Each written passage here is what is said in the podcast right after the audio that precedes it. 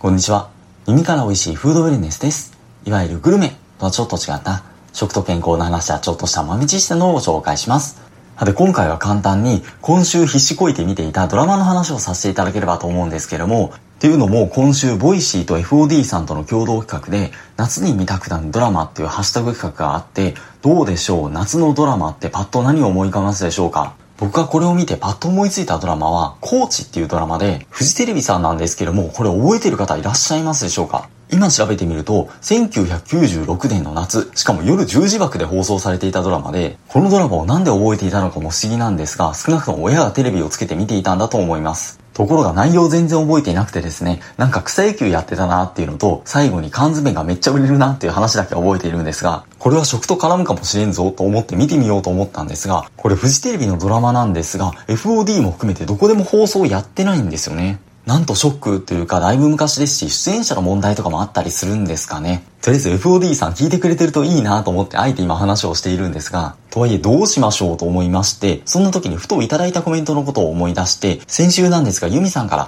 放送ネタに一つ、二つ、少し先になりますが野菜の日のお話はいかがでしょうか？あとは間に合わないかもしれませんが、お盆なのでおはぎ、かっこぼたもちの話とかいかがでしょうか？頑張っている人はいいですねっていう風にいただいていて、そのコメント返信でさやかさんからも、どちらも興味あります、おはぎ大好きですっていう風にいただいてました。この中でもとりわけおはぎっていうのを見てピンときたのが、カムカムエビルバリーっていうドラマで、NHK の連続朝ドラで、つい最近やっていたので、まあ、ご覧になっていた、覚えていらっしゃる方も多いと思うんですけども、これやっていることは知っていたんですが、そもそも家にテレビがないってこともあって見てはなかったんですよ。ただ田中恵子さんとかも話をされていて興味があったので、この機会に見てみようかなと思ったんですが、それが地獄の始まりでして、っていうのも1回15分とはいえ、全112話あるんですよね。しかも動画って本とかとは違って見れるスピードにも限界があるので、やばい、とんでもないものに手を出してしまったなと思いつつ、なんとか見終わりました。むちゃくちゃ眠いというか眼性疲労がすごいんですけども、なんとかネタにせねばと思いつつ今回話をさせていただくんですが、これは夏ドラっていうわけではなくて、3代のヒロインが繰り広げる100年スパンの物語で、その中でもキーになるのが NHK のラジオ英会話の講座なんですが、和菓子というかあんこも一つキーとして出てきます。戦前の1920年代から話は始まるんですが、1代目のヒロインの安子は、岡山の和菓子屋の立花っていうお店に生まれ育ちます。おじいさんお父さんも含めて和菓子職人の方がいっぱいいて、あんこを作っておはぎとかを売ったりしているんですが、だんだん戦火が激しくなって、原料の砂糖とか小豆とかが手に入らなくなっていきます。だいぶ話は端折ってますが、その後終戦を迎えて、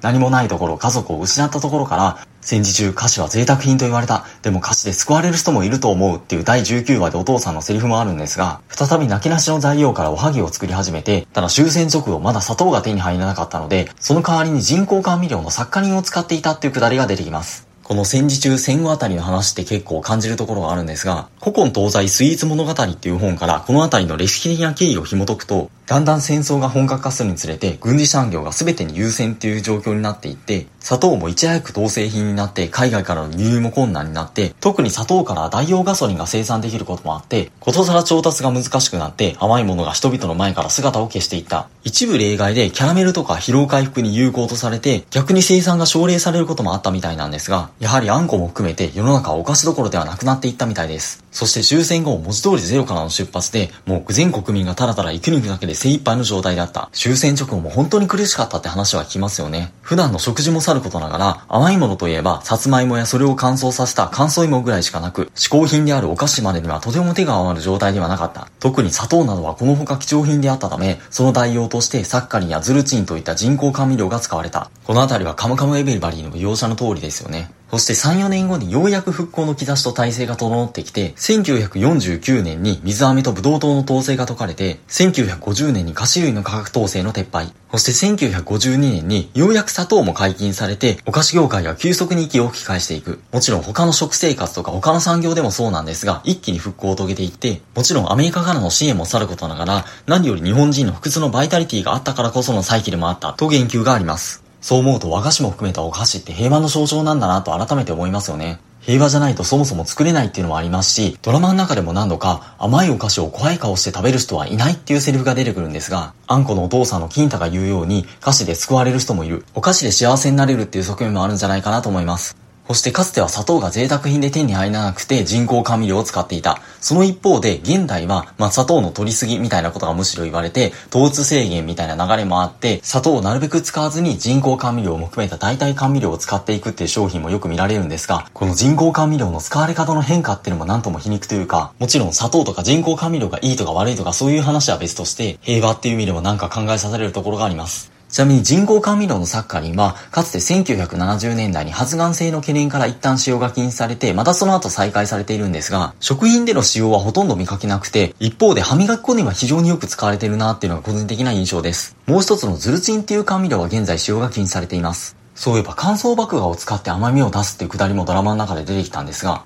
例えば麦芽から飴を作る技術とかって砂糖がない昔からあったんだそうです。そして時代は流れて1960年代になって、二代目ヒロインのルイが京都で回転焼き屋さんをオープンします。ドラマの中で一貫して回転焼きって言ってるのが個人的に馴染みを感じて、っていうのも自分も関西の出身なんですが、関西では回転焼きって言うんですよ。でもどうでしょう？関東とか他の地域では今川焼きっていう方がメジャーなんじゃないでしょうか？他にも大判焼きとかいろんな表現あるみたいなんですが、あんこの本とかを見てみると、本書は一貫して今川焼きと表現していますみたいなことが書いてあるものもありました。そしてちょっと面白いのがその値段の推移で、オープンした時多分1964年5年あたりだと思うんですが、回転焼きは1個10円で、その後1970年代に出てくるシーンでは1個60円、1983年の時点では1個100円になってました。このあたりもすごく面白いなと思って、最初の10円は安いなと思ったんですが、一方で1983年の時点で100円って結構いい値段するなと思いまして、僕も小さい時回転焼きよく食べていたんですが、これよりも後の時代で、でも1個60円ぐらいのイメージだったんですよ。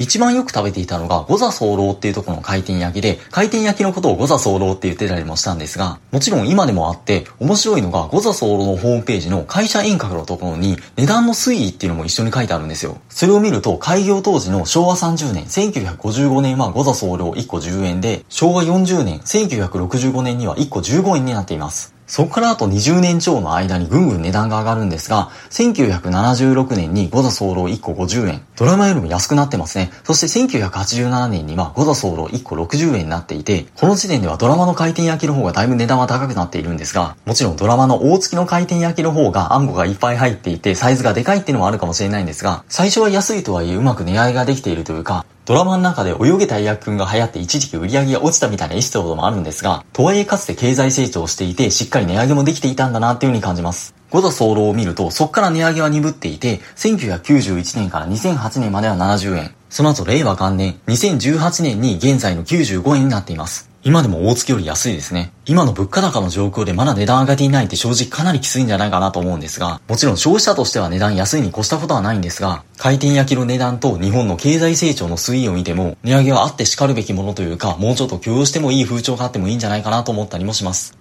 さて何の話みたいな感じになってしまいましたね。ちょっと軌道修正したいと思うんですが、3世代にわたって全般的に、小豆のおまじないっていうのが出てきて、あずきの声を聞け、時計に頼るな、目を離すな。何をしてほしいかあずきが教えてくれる。食べる人の幸せそうな顔を思い浮かべ、美味しゅうなれ、美味しゅうなれ、美味しゅうなれ。その気持ちがあずきに乗り移り、うんと美味しゅうなってくれる。甘いあんこが出来上がる。っていった感じで合ってますかね。こんなおまじないが出てきて、最後にこのあんことおまじないが3世代を繋げてくれるキーファクターにもなるんですが、この美味しゅうなれの気持ちがあずきに乗り移るっていうところ、科学的にはなかなか説明が難しいかもしれないんですが、まあでもあるとは信じたいところですよね。この点何か説明できるものないのかなと思いつつなかなか見つけられず、もし何かあれば教えていただきたいんですが、最初の方のあずきの声を聞け、目を離すなってところが繋がってくるのかなと思いまして、おまじないを唱えた後に、はってなってあずき鍋を火から離すシーンがよく出てくるんですが、美味しゅうなれとか美味しく食べてほしいという気持ちが、あずきに注意を向けることに繋がってるのかもしれないですよね。何でもそうなんですが、まあ、気温とかキスとか環境要因によってベストなタイミングって変わってくると思いますし、直接気持ちが乗り移るってことはなくても味の美味しさにつながるところはあるんじゃないかなと思います。他にも味に与える要因って、機械では作れない手作りの均一さとか、食べてる時の気分とか、誰と食べてるかによっても味の感じが変わるとか、いろんな話があって、ただあんこのおまじないを裏付けとしてピンとくるものがなかなか見つけられなかったんですが、だいぶ終盤の放送回で意味があるんかないんかわからんことをやる、誰かのことを思ってやる、それだけにエンドちゃうっていうセリフが出てきたり、理屈がどうのこうのよりもやっぱり料理って気持ちが大事だなっていうのを、辛い時に大月の回転焼きを食べたくなったっていうのとか、回転焼きが時代劇の大スターの運命を動かしたとか、そして3人のヒロインが再会したとか、技術云々もさることながら料理に気持ちって大事なのかもしれないですですよね。っていう締まりがない感じになってしまいましたが、やっぱりあんこを含めたお菓子が食べられることって本当に幸せで平和なことなんだなと思いますし、お盆とかお彼岸におはぎを食べるっていうのは先祖供養の意味合いもあると思うんですが、そんな歴史を紡いでくれたことに感謝をしながら、100年時代のその先も受け継いでいきたい。そんなカムカムエビバリーのあくまで食の視点からの感想でございました。続き素敵なフードネスライフをお過ごしください。本日もありがとうございました。